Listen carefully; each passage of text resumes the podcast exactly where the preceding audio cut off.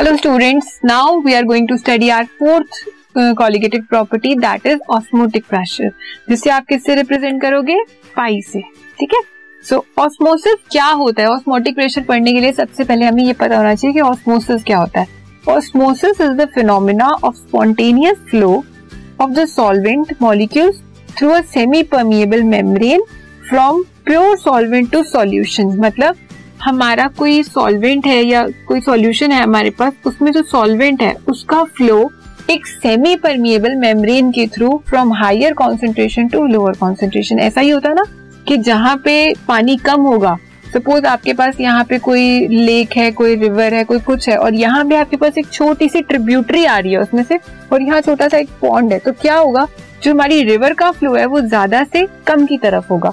क्यों? क्योंकि वहाँ ज़्यादा है, यहाँ कम है, यहाँ स्पेस है, यहाँ स्पेस नहीं है तो वो फ्लो होता जाएगा। सेम ऑस्मोसिस प्रेशर को यही कहते हैं।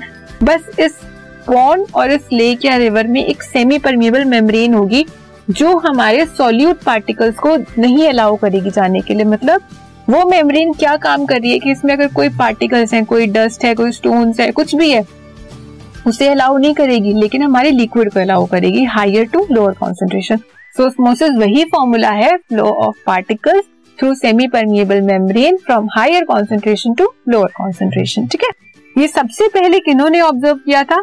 एबी नॉलेट नाम के साइंटिस्ट थे, उन्होंने इसे ऑब्ज़र्व किया। कुछ नेचुरल मेम्ब्रेन्स हैं जो हम अपनी स्टडी में यूज़ करते हैं, जैसे animal bladder cell membrane cell membrane होती है ना, हम सबने सेल का स्ट्रक्चर देखा है। सेल की एक मेम्ब्रेन होती है, उस मेम्ब्रेन से क्या होता है?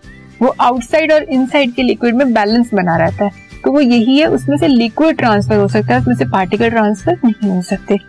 अब हम ऑस्मोटिक प्रेशर को रिप्रेजेंट कैसे करते हैं? पाई से रिप्रेजेंट करते हैं।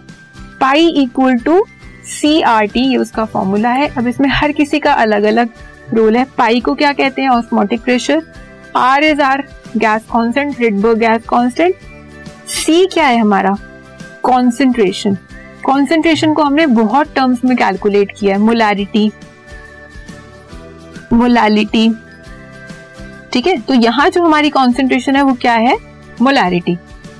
मोलारिटी को हम क्या लिखते हैं? कॉन्सेंट्रेशन को number of moles of solute divided by in one litre of solution one litre का सॉल्यूशन होता है? तो वही हुआ। Pi equals to N two by V into R T आपने सी की वैल्यू को यहाँ सब्सिट्यूट किया। V is volume in litres N2 is the moles of solute जो आपने डाला पार्टिकल को। ठीक है? अब आपको क्वेश्चन कैसा आ सकता है? या तो डायरेक्ट आपको दे देंगे ऑस्मोटिक प्रेशर आपको टेम्परेचर पता होगा आर की वैल्यू कॉन्स्टेंट होती है। कॉन्सेंट्रेशन पूछ लेंगे कॉन्सेंट्रेशन निकालो। या ये थ्री थिंग्स दे देंगे सी आर ओ टी आपसे पाई की वैल्यू पूछ लेंगे। नहीं तो आपको ये भी कह सकते हैं कि find the molar mass of the solute जो आपने नॉन वोलेटाइल सॉल्यूट ऐड किया, वो आपसे वो भी कह सकते हैं। वो कैसे कैलकुलेट करोगे? आपको पता है एन ए या अभी यहाँ पे एन टू लिया तो हम एन टू ही लेके चलते हैं। एन टू थोड़ा क्लियर कर ले। इसमें क्या है? Concentration N two by V N two है क्या? Number of moles number of moles कैसे निकलेंगे? Weight of B divided by molar mass of B divided by V यही है ना? सेम ठीक है? तो यहाँ से आपको ये मिल जाएगा। आप इसे क्रॉस मल्टीप्लाई करके कैलकुलेट कर लेंगे। वहाँ से आपको क्या मिल जाएगा? मोलर मास ऑफ़ सॉल्यूट तो आपके यहाँ पे टू टाइप के क्वेश्चन बन गए। या तो आपसे एटमोस्फेरिक या सॉरी ऑस्मोटिक प्रेशर पूछा जाएगा, या फिर आपसे molar mass of solute non volatile solute पूछा जाएगा। ठीक है? तो ये था हमारा ऑस्मोटिक प्रेशर आगे। ऑस्मोटिक प्रेशर देखिए कितने टाइप्स के होते हैं और हर टाइप का क्या क्या रोल है डे टू डे लाइफ में भी। ठीक है?